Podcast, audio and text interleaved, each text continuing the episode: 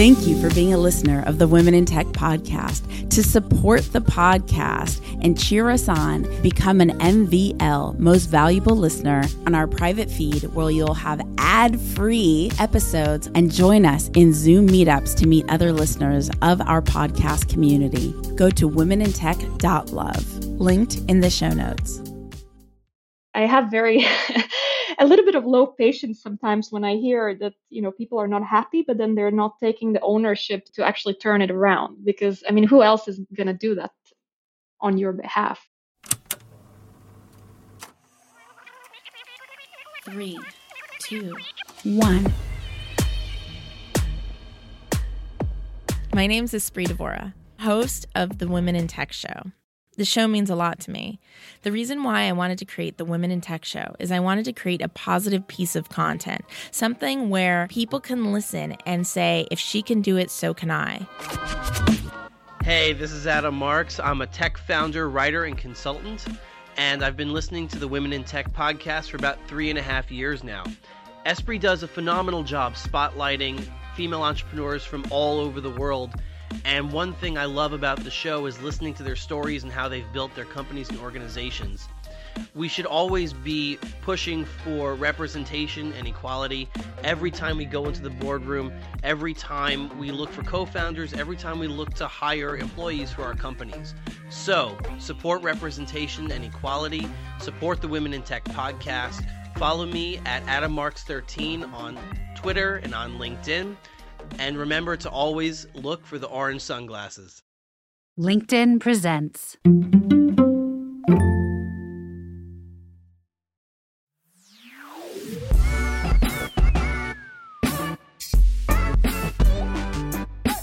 Welcome back to the Women in Tech podcast, celebrating women in tech from around the world. My name is Marija, and today I happen to be your guest host. This episode, however, will not be about me, myself, or I, and therefore I'm super excited to introduce you to the lady of the hour, my guest Agate here. Agate is a V C investor at Norrsken V C, a firm based out of Stockholm, Sweden. So hi Agate, how are you feeling? Hey, I'm very good. Thanks for having me.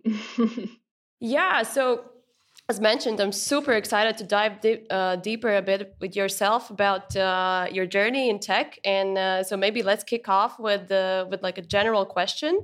So tell us about yourself, who you are, and what you do. Yeah, as mentioned, I'm Agate. Uh, same as you, Maria. I'm from Latvia, which is crazy because it's a country with a population of one point nine million people, but somehow we end up in the most random places. I don't know, hopefully for good reasons, not bad.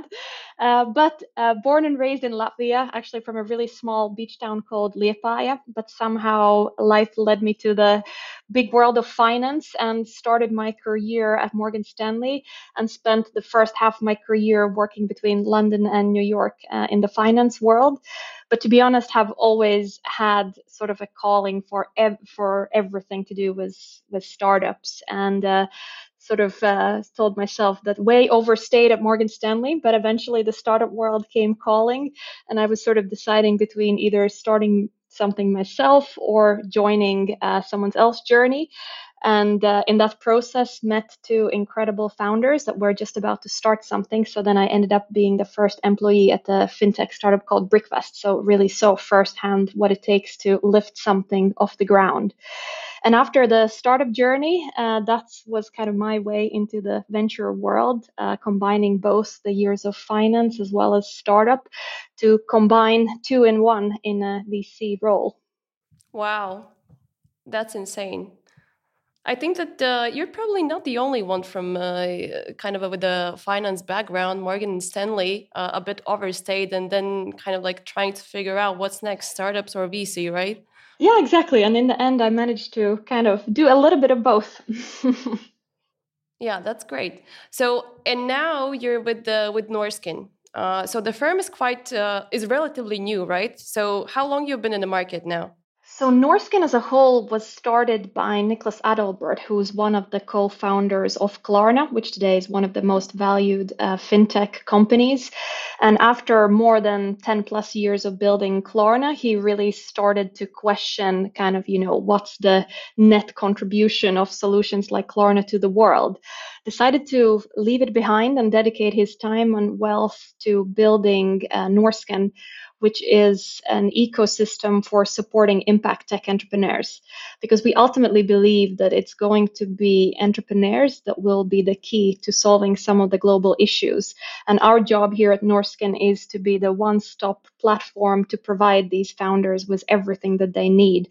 And that today means that it, Norrsken sits on three key pillars. It starts with physical spaces, because we need those happening spaces. I'm right now sitting in a building that is full of five hundred uh, entrepreneurs, so we're all under the same roof that uh, work here day to day. It's incredible space. Uh, it's incredible space, and and you always, from the minute that you enter the building, you just kind of feel the the buzz in the air. And then secondly, Norrsken has, uh, you know, through through the years become a leader in organizing different kind of impact tech events around those topics. But then last but not least, of course, you know, nothing can really get off the ground unless you also have capital. And that's where I come in place, and that's where Norrsken V C comes in place. I'm one of the four partners, so together the four of us started Norrsken V C just over five years ago.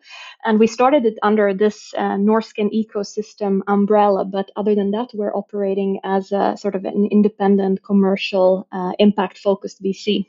So how did you guys co- came together? So I understand, so it's you, your three partners. Uh, is one of them the Klarna's uh, founder, or who else is in the picture? Yeah, it's actually interesting how the four of us came together. So Niklas is one one of the G Ps, and he's active day to day in in the, in the V C fund.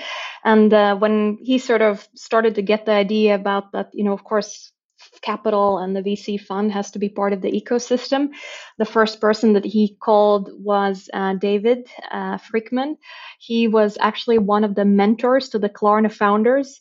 And a fun fact, he was uh, he used to be a C E O of one of the largest e-com businesses in Sweden. And he was one of the first customers to Klarna. And during that transaction developed Uh, friendship and mentorship uh, with the Klarna founders. So when Niklas started to think about starting this, he was the first call. And then Tuve, who's uh, the other partner, uh, she had also known both Niklas and David for a year, uh, for years. And she's been one of the early movers in the impact space. Uh, I think she was in impact before impact was a thing, which, which is incredible. And then, to be honest, I was a little bit of a wild card that came into the mix.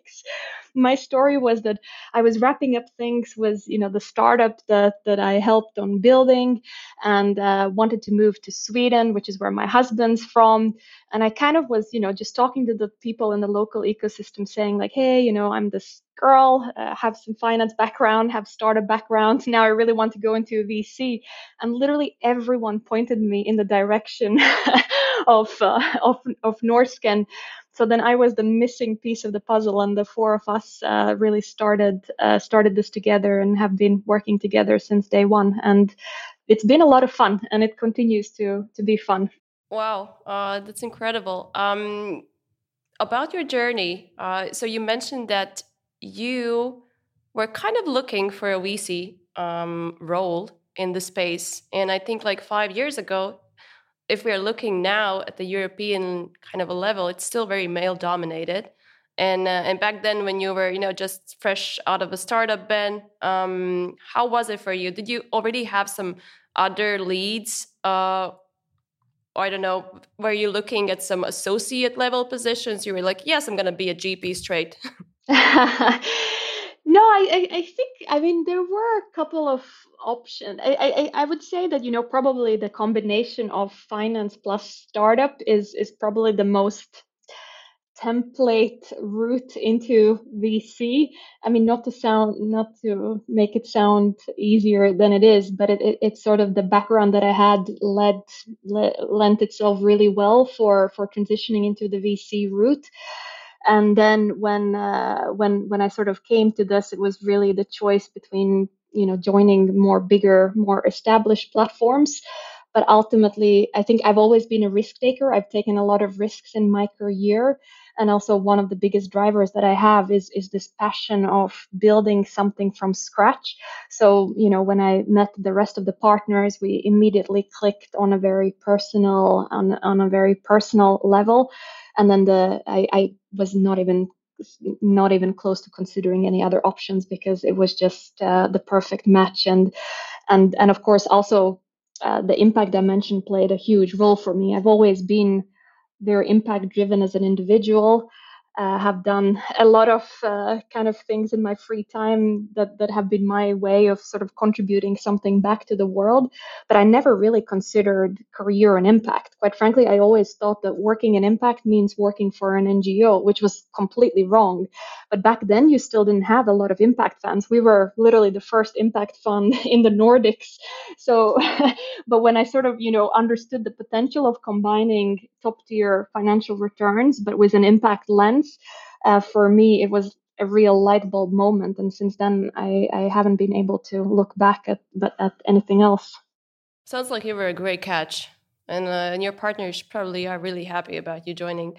Um, so uh, now continuing more about the firm. Uh, so you mentioned you're an impact for, uh, firm. So what does that really mean? Like, uh, how do you guys define impact? As a, it's widely used word these days. Uh, I think, you know, as you mentioned yourself, uh, for you previously, it was more about on the N G O sector.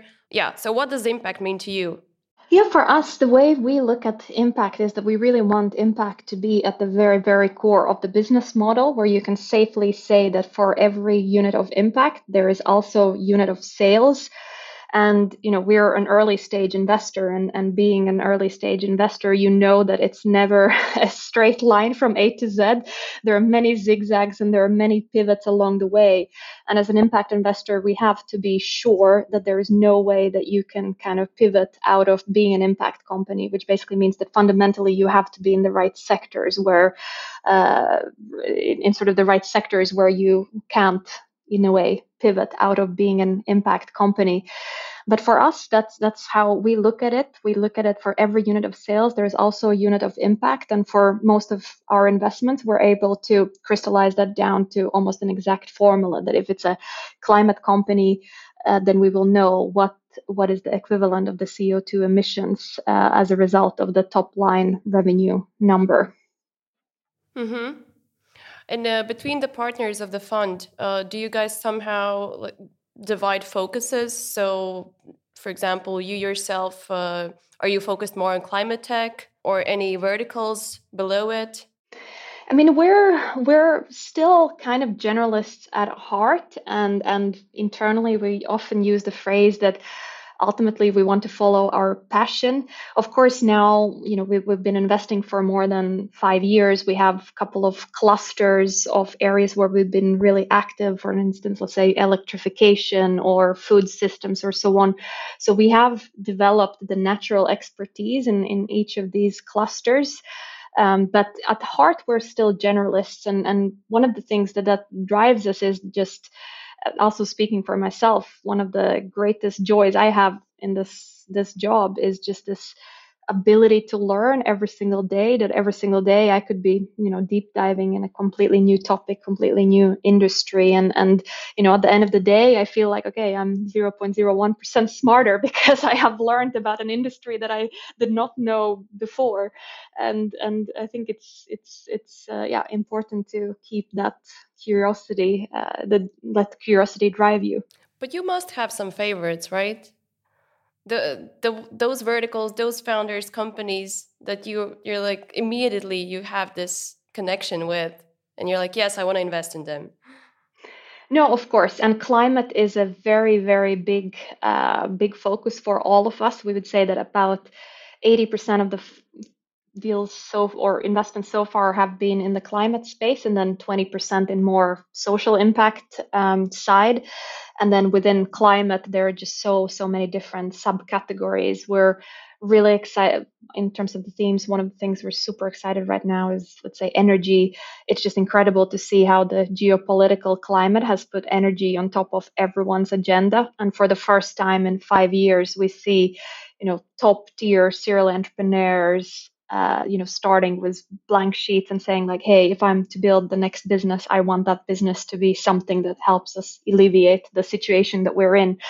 Uh, so energy, home decarbonization, uh, let's say industrial, uh, leading ourselves to green industrialization, electrification. So uh, a, a lot of different uh, themes and, and topics. How would you describe now? Uh, I think most of our listeners will probably come from the U S. Um, and, and for them, I think uh, climate tech is still a rel- relatively new term. Um, I think the mo- most of the deal flow for, uh, and correct me if I'm wrong, uh, these days come, you know, primarily out of Europe uh, when it comes to climate tech. Or am I wrong? No, I, I think there is definitely the momentum building globally. Um, Some say that Europe is a little bit perhaps ahead, especially maybe the Nordics that have always led very much with that kind of sustainability and, and, and general corporate social responsibility. But we'd say there is exciting deal flow both in Europe and U S, and, and also the V C universe is maturing, where we see sort of impact specialist funds being launched both in Europe and and and U S, but also generalists adding climate tech as one of the verticals. Um, these days, you could say that pre- pretty much any generalist will have climate tech as, as one of the verticals that they're focusing on from both the top-down and, and bottom-up um, perspective. I guess if your investor is uh, I E F, uh, then you should most definitely have an in, uh, impact arm, which is uh, regards to climate tech. And in regards with Europe, uh, well, obviously the, the ecosystem here is booming. There's more capital than ever uh, in Europe. Uh, founders are becoming more and more skilled uh, in, in building world-class companies. How you see uh, your fund um, kind of leading this impact space further? That's a good question. It's sort of when we started, we were literally the first kind of impact focused V C in the Nordics. And we were still, let's say, maybe the fir- among the first handful of impact V Cs in Europe. Fast forward to today, I mean, the picture is is a lot more crowded. When I say crowded, I don't mean overcrowded. I think, you know, our baseline was zero. So we're literally going from zero to to to one percent or, or few percent of, of the market. So it's still very, very far from saturated. But of course, a lot has happened in the space uh, over the last five years. And that, of course, means that in the early days uh, as an impact focused V C, we were just different from the get-go. You know, it was sometimes the first time that both founders as well as others could hear the, hey, you know, we're we want to chase unicorns, but we really want to chase unicorns that have a deep underlying impact and mission of the company. And we sort of relabeled them as impact unicorns. And that immediately resonated. Today, the founders are turning the table and saying like, okay, I get what impact investing is. I love it. How are you different uh, from from the you know from from from the various impact funds um, out there? And I think different funds have their you know everyone has has their edge. And I think one thing that we love about impact space as a whole is that I think it's a bit of a natural self-selection of people, where you find that everyone on the V C side, you know, is m- quite mission driven, and, and hence we want to do everything we can to kind of grow the ecosystem as a whole. So it's fairly collaborative dynamic in the impact V C uh, subsection. But yes, founders will ask you the question like, hey, how, how are you different to all the other impact funds uh, out there? And and to us, the answer sometimes is, uh, we, we, we, we sometimes call it, it's our unfair advantage, because it truly is unfair. On the on the fund side, we're fifteen people dedicated to the fund, but we're part of the bigger Norrsken ecosystem that's big living, breathing organism. And, and our core pitch to the founders is that when you get capital from us, you know, you're not just getting the backing from the fund, you're actually getting a backing from this global ecosystem of founders, supporters, uh, and, and, and network. And, and we can do a lot to, to leverage that in our support uh, of, of the founders that we back. And is that working? It is. It is. It's, uh, it's, it's, you know, some concrete ways as, as for instance, in the end of the day, you know, uh, one can also sometimes be critical of the value add that V Cs uh, truly create, because, uh, you know, in the end of the day, what founders want, they want to have the, the two most critical things, most actionable, easy and tangible things that you can give a founder is like, hey, give them hires and give them client leads. And as a big global ecosystem, we're really well positioned to do both of those, because we can leverage the global talent pool and, and keep attracting uh, great talent into our global talent pool that then our founders can tap into. Same with corporates. Um, oftentimes, uh, if we Uh, oftentimes we, we we we we have partnerships, uh, or or the ecosystem has partnerships with a long list of corporates where we can make direct intros that are super relevant for our founders. So I think I, a day doesn't go by that we don't leverage the global community and ecosystem around us. Yeah, I was uh, just about to transfer into uh, kind of the founder's value proposition, what you have. Um, so you already started to tap into that.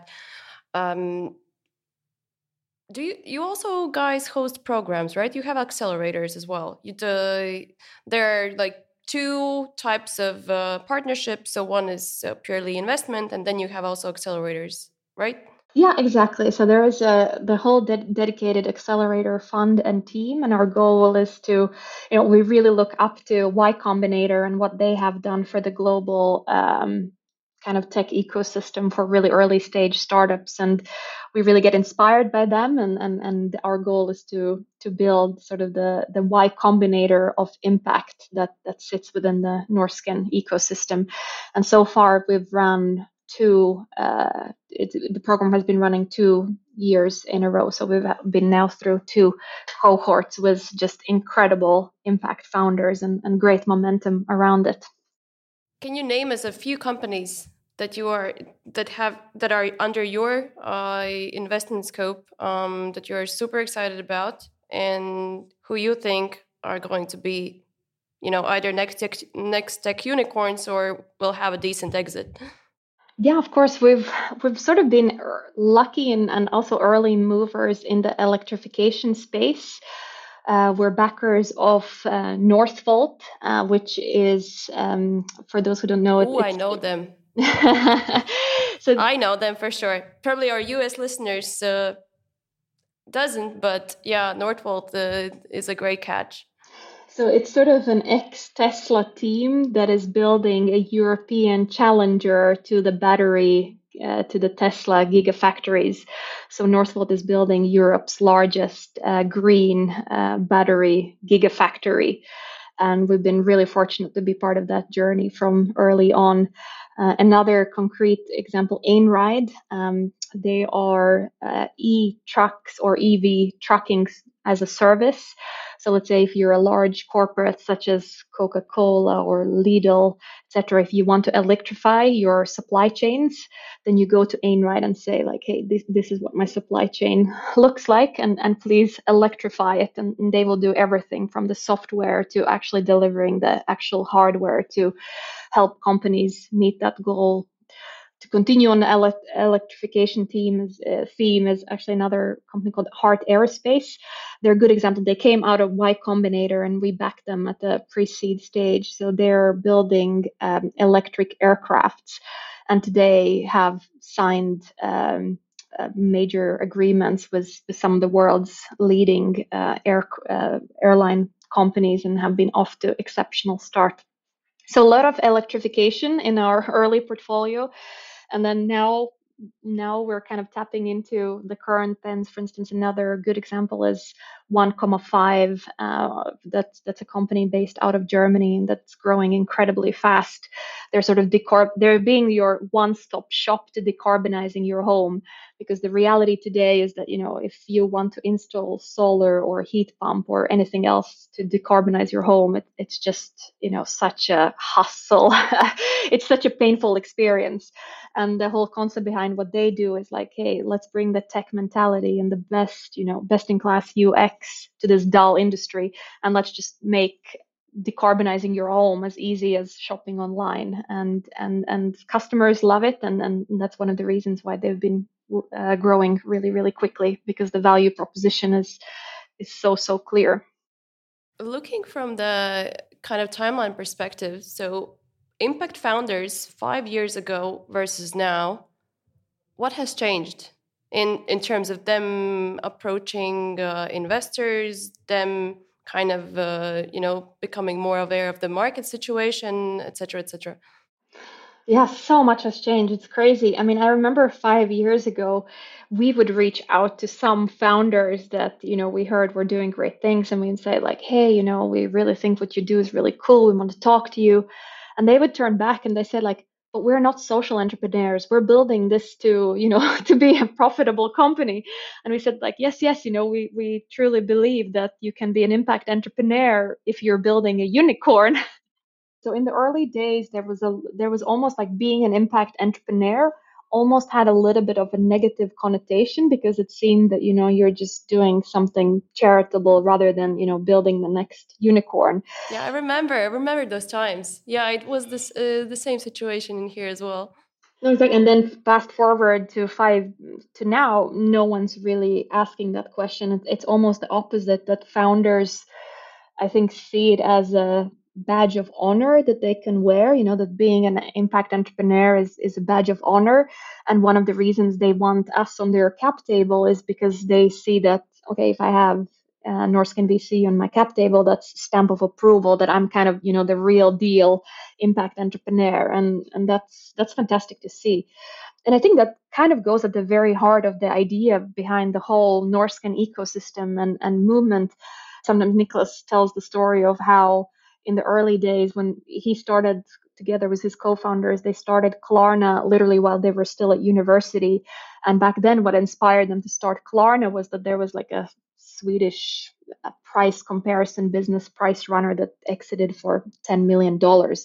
But at the time it was like, wow, you can build a website and you can sell it for ten million dollars. Let's do that. You know, sounds super inspiring. And then a few years later, Niklas Zennström exited Skype for something like three billion dollars. And then they said, oh, wait a second. So maybe you can also build a tech business that's valued at three billion dollars. And then their goalpost just changed. But it was very driven by, you know, looking at these role models and looking at what's possible. And the goal of Norrsken is, is to do exactly the same for impact. I think, you know, these days in our society, we sort of look at these, you know, some of the tech founders almost have this celebrity cult-like status. But instead of them being pure tech entrepreneurs, you know, it would be even more impactful, no pun intended, but, you know, if they were uh, impact tech entrepreneurs. And, and we see that a big part of our job is to create this generation of impact entrepreneurs so that next time, you know, some bunch of students coming out of uni, when they think about what kind of business they should start, they should see like, oh, wow, look at those impact companies. I want to do something like that. And let's figure out how we can do that. So from your experience, um, looking towards creating these impact ecosystems, so what do you think has been kind of the leverage that you guys have had when creating this um global movement around Norrsken, and and and maybe what would other ecosystems could take away from your experience? Yeah, it's a good good question. I think I think it's probably fundamentally that the roots of the ecosystem are within startups. You know, founder being from Klarna, a lot of the early, you know, the first uh, first cohort has always been ex-founders, uh, startup operators. So from the very beginning, you have a very strong core startup-oriented D N A. The other part that I think Norrsken has succeeded in that, you know, whenever you think about impact or even climate funds or somewhere, you know, the typical pictures you see in the background is kind of doomsday kind of feeling, doomsday scenario. And we kind of want to flip it around. Like, yes, you know, we there are many reasons to be really worried about, but we kind of more want to be the celebration. We we sort of wanted that, you know, it, it's it's it's it, there's so many reasons to be excited about the future because there's so many exciting innovations uh, that are in the pipeline. Like there has never been more innovation happening in the world than than currently. And, and, and, you know, yes, we need to appreciate the heaviness of the, or the burden of the challenges, But I think Norrsken is also a lot about celebrating these innovations, celebrating these founders, and, and in, in such a way creating a lot of energy. Uh, like that, that kind of becomes like this, this the, the the ecosystem is just buzzing, full of energy and excitement and optimism. And I think that has been one of the secret ingredients. Yeah, so mission-driven team, creating energy around the space. Yeah, well, that sounds like a winning combination. Let's then maybe take a few steps back uh, from the beginning. In the beginning of our conversation, you were uh, describing your journey into the tech world, about the finance sector background, then moving to startup, and then becoming a V C. So what was the kind of flip point during your time at Morgan Stanley when you were like, yes, I should probably focus on finding uh, a good startup that probably has like five months runway, but that's fine. I'm just gonna, you know, leave my uh, corporate consultant shoes uh, in New York and and, and join a uh, a startup that could, you know, potentially go down in a few months. So what was what was your calling back then? Yeah, I've just, I, you know, it's like sometimes like I've just always felt it as part of my D N A. Like I, I've been always interested in startups for as long as I can remember. And it's always been a big presence, uh, you know, presence in, in, in my life and everything that I have done. So when I eventually jumped into the startup world, I felt like there was zero risk. Uh, it, it was sort of that I had solid background, solid experience. If the startup journey didn't work out, I can always go back to what I was doing before. So for me, it really felt like a fail-safe kind of uh, environment. But, you know, being in a startup, I also realized like I'm naturally quite a half gl- glass, half full kind of person. I'm an optimist at, at heart. And I think that helps me. And I'm also very comfortable with uncertainty. So sort of being in this, you know, crazy tumble dryer that a date typical day in a startup looks like is, you know, ton of uncertainty. As you said, you're dealing with stuff that are like, hey, are we going to raise the next round or not? You know, if we don't, then we're out of money. And, and, you know, maybe we have to postpone our payrolls or, or, you know, th- those, those kind of decisions.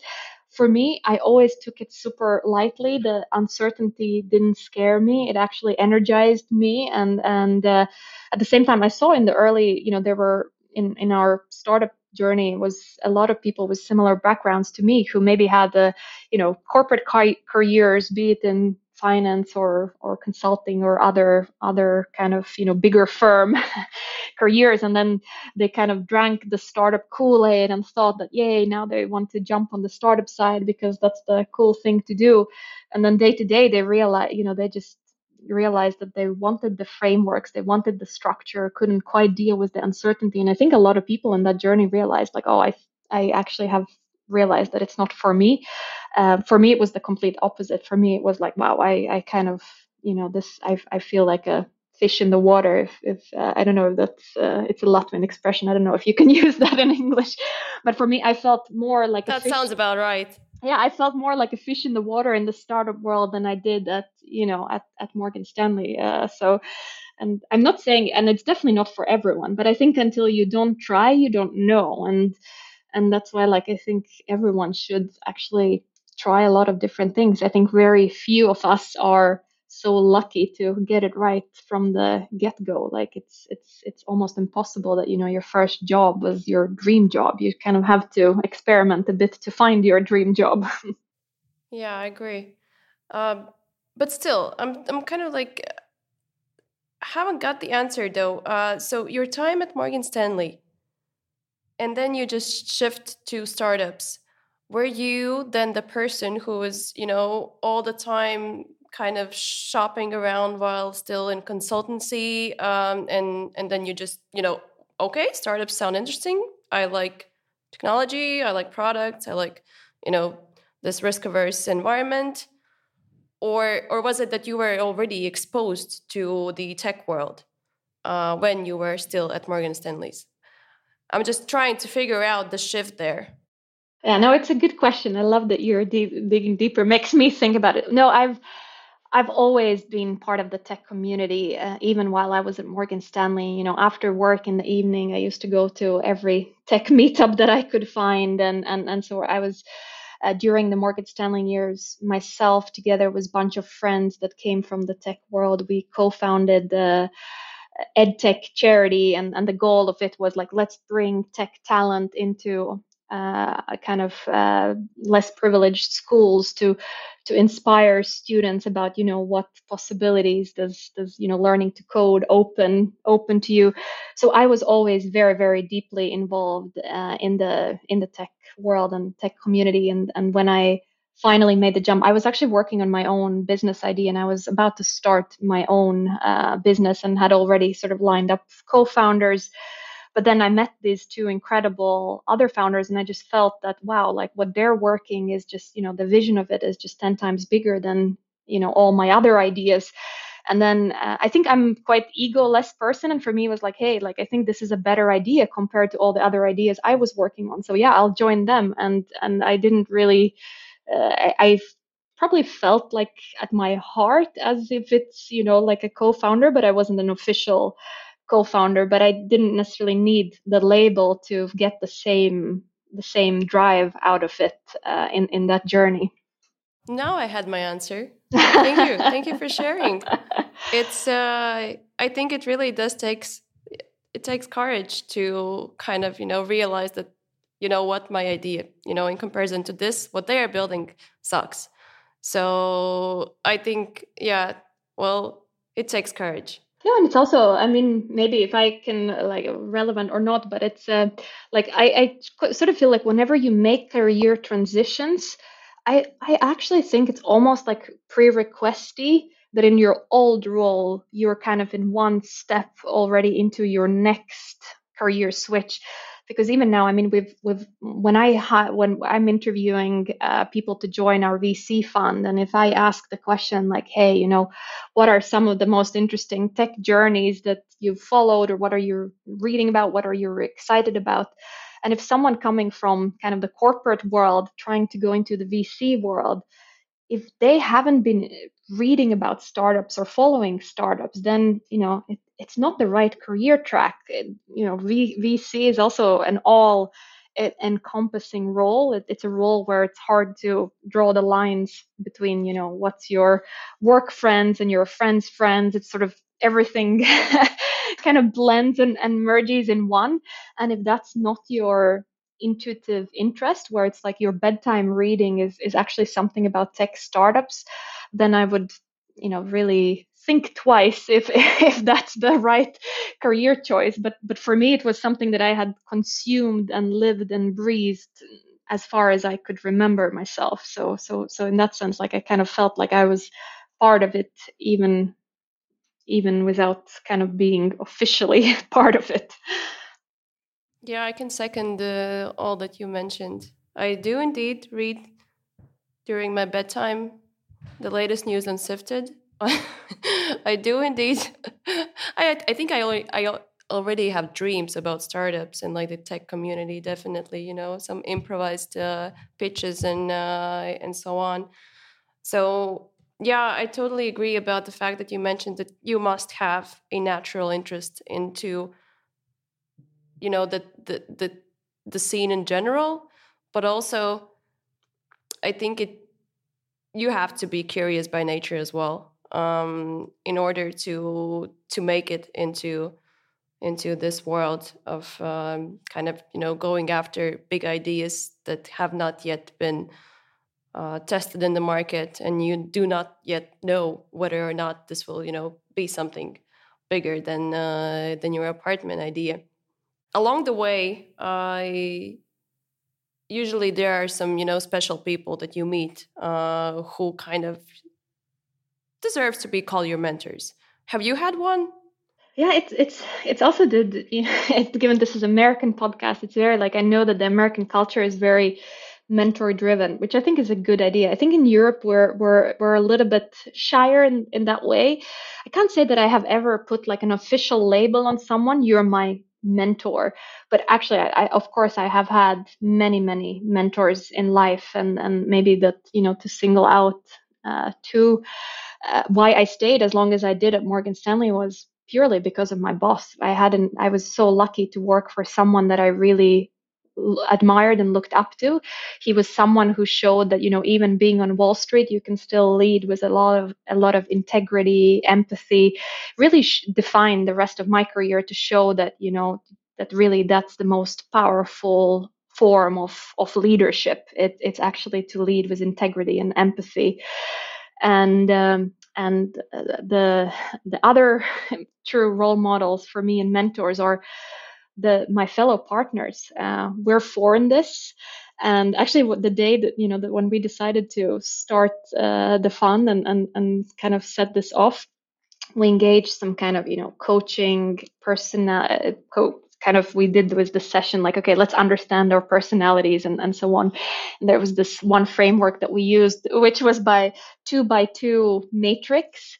And then the result of the survey was that each one of us is in our own matrix, uh, and and our coach who works with us regularly, he says it's very very rare that for that he has almost hardly ever seen in his coaching career such a well balanced senior leadership team where each one of us is so so different, uh, but at the same time our we share some kind of D N A and we sing to the same tune. We have the same values, the same, uh, and and which makes it easy to work with, but but they're my true role models and mentors in every situation. Uh, it's like whatever comes up is is is is I'll be reaching out to at least one or all of them to come to the best decisions. We were discussing a lot about the career shift, um, and when is it you know the right time to move into something different if you kind of feel like you know this this could you can do something else, or you want to do something else, or or you just, you know, have a feeling that that's it, you know, there's nothing else for me in this current job. How did you uh, kind of knew when to pull the plug? Like for, for other, you know, female listeners uh, trying to figure out whether or not, you know, take a bold step uh, towards new career path. You you also mentioned that you overstayed there. Well, mainly due to the boss. Now we know why, right?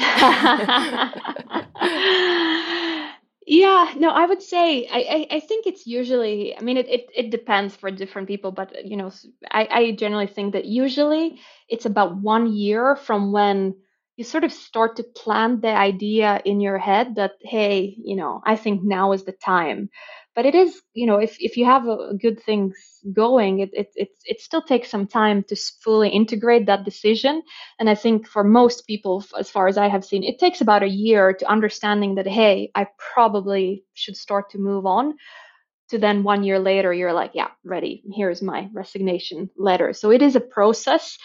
But I also think it's, you know, I hope I doesn't sound too direct, but, you know, it's, it's, it's, um, not a lot of people are happy in their careers and, and, and in their jobs. And and I just think that, in, and I, I am, you know, I don't know who's listening to this, but you sometimes are surrounded by friends and friends of friends who, you know, for years and years and years have said that they're not happy in what they do and that they don't see the long-term perspective. But you just have to realize that no one else is going to do anything on your behalf. I mean, it's one hundred percent something that you have to own.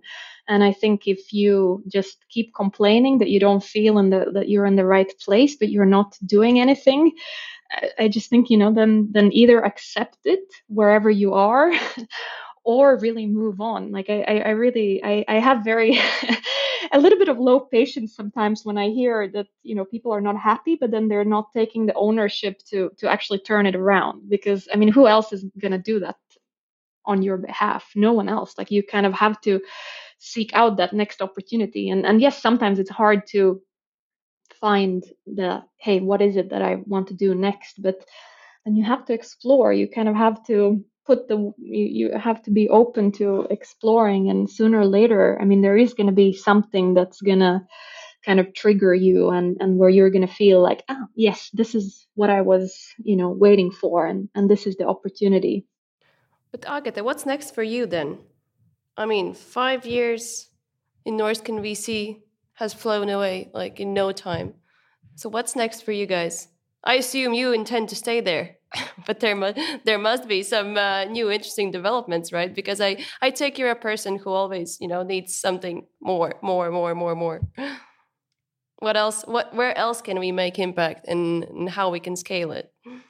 No, I, I think uh, you know you're you, we we're five years into this, but honestly, we're just getting started. Uh, you know, the last five years have been about an uphill climb when it comes to be it fundraising or, you know, winning that really competitive deal.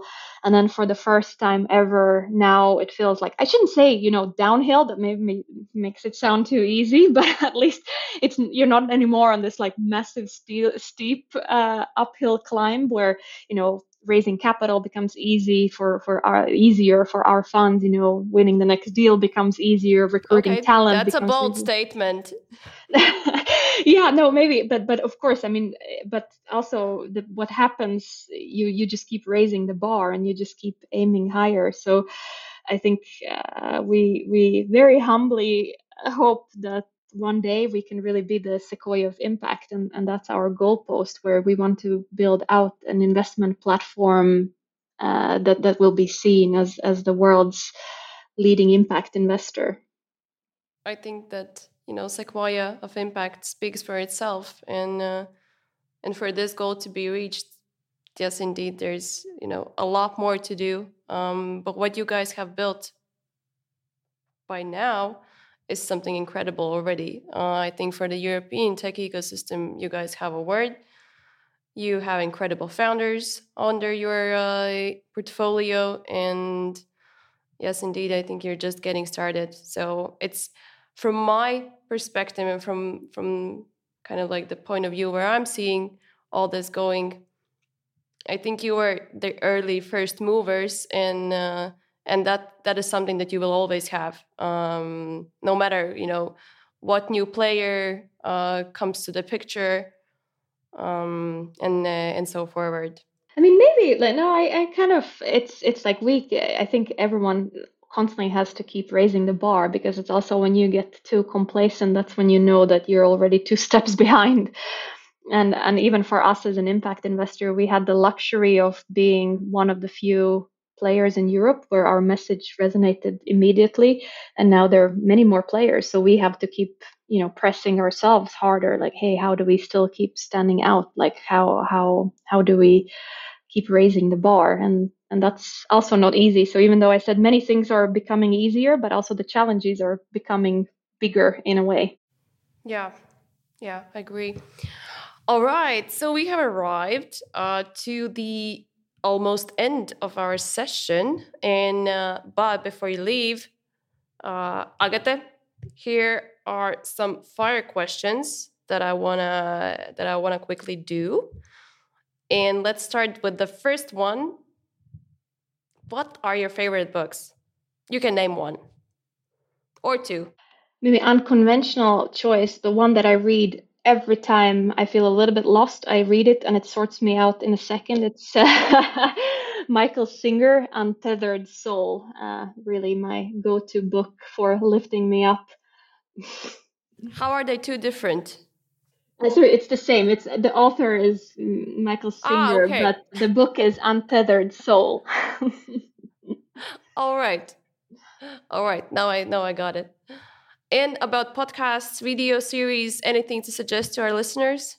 Yeah, I'm not being very original here, but I still my one of my all-time favorites is How I Built This. I know it's a classic and it's probably not very original, but uh, still still one of the oldies.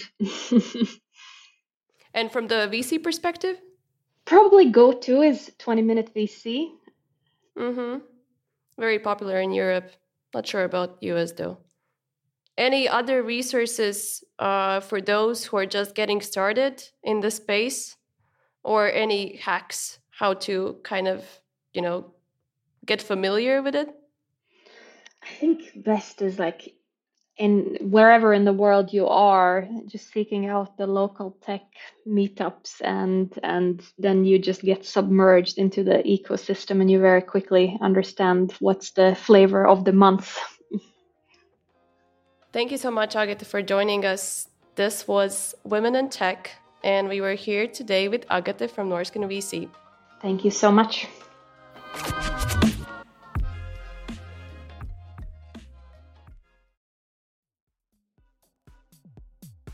The Women in Tech podcast is hosted and produced by me, Espree Devora, with help from Janice Geronimo, edited by Cory Jennings, production and voiceover by Adam Carroll, and music from Jay Huffman Live and Epidemic Sound. The Women in Tech podcast is a we are tech dot f m production. Thank you for being a listener of the Women in Tech podcast. To support the podcast and cheer us on, become an M V L, Most Valuable Listener, go to women in tech dot love, linked in the show notes.